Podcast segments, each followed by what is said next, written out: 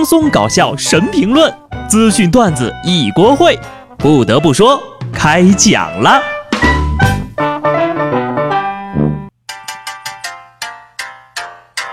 呀呀呀呀呀呀呀！Hello，听众朋友们，大家好，这里是有趣的。不得不说，我是机智的小布。上班第二天啊，恭喜大家，你们已经过完了2017年所有的法定节假日。我就不一样了呀，我们这儿呀，下个月还有一个礼拜的周庆假期，八天长假已经结束了，是时候收拾收拾心情，准备过年了。假期结束之后，如何快速的进入工作状态呢？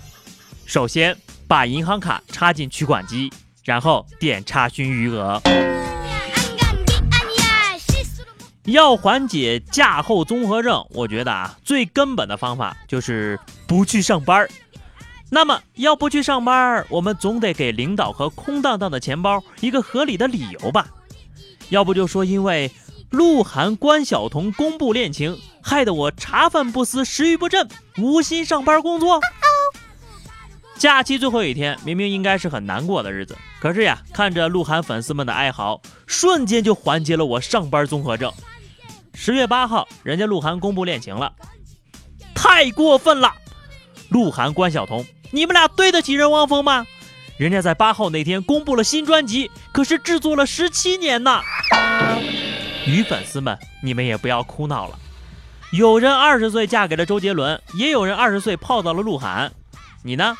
二十岁了还躺在床上刷微博，喷这个喷那个的，自己过得怎么样？心里没点数吗？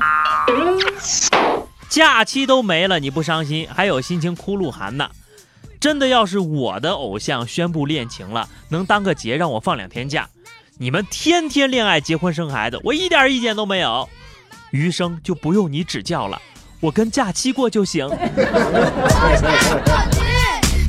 所以这个理由确实有点扯啊，而且呢，这个叫蹭热点，万万行不通。不过，如果有假期去韩国玩的朋友，其实你完全可以说你因为整容而被卡在了出入境口岸。有网友就在机场遇到了整容大军，在返回中国时，在韩国机场无法出境，等待确认身份。有人就说了，虽然他们看起来很惨且被人耻笑，但是对于他们来说，这是一个很幸福的时刻。最危险与最痛苦的时候已经过去了。等待他们的将是一个焕然如新的自己，此刻的抛头露脸与众人耻笑便无足轻重。嗯，说的有道理，我也希望他们可以早日以新的面貌投入到自己的工作岗位。不过你要说是堵在了出入境口岸这借口，显然不是很稳妥。万一领导要拿你的护照、签证记录来证明呢？很容易穿帮啊。依我看呢，如果用堵在高速上作为迟到上班的借口，还是挺不错的。毕竟呀，领导不好核实。一般来说，大家在高速上都希望一路畅通，尽快到达目的地。但经过这两天我看到那些新闻呐，我就觉得，真的是有人想要借堵在高速上为理由迟到不上班呀。昨天，南充一个小伙儿从南充乘车赶往成都，却被落在了成都高速遂宁的服务区。就是因为他上厕所上了半个多小时，耽搁时间太长了。大巴司机在其他乘客的催促下开车先走了。本来我还想说这司机师傅太无情了，可是你上厕所半个钟头，这服务区的景色就那么美吗？都流连忘返了？哪怕你上着厕所听上两期，不得不说也就十多分钟啊。不过也有人觉得啊。说服务区厕所排队有时候确实需要等待的时间比较久，司机的做法有点不近人情。那么大家是怎么看的呢？就算是堵在公路上，其实一步一步挪也是能挪回来上班的。那如果是连路也走不了的呢？这不上班的理由就完美了。这两天去东太行景区走玻璃栈道的朋友们，下山的时候是不是腿都软了？近日，一段东太行景区玻璃栈道的玻璃碎了的视频热传了。画面当中呀，一男子走上了玻璃栈道，突然脚下的玻璃连接碎了，被吓瘫在地上。媒体说了，这个是特效，玻璃并不是真的开裂了。据说呀，这个玻璃碎裂的特效还带声音呢，所以闭着眼睛走也不行。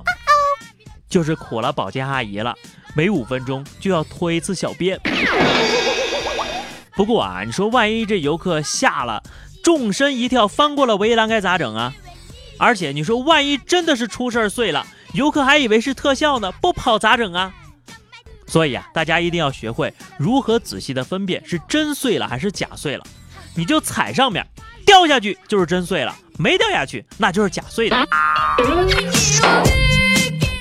假期一结束就开始降温了，中央气象台预计啊，在最近两天。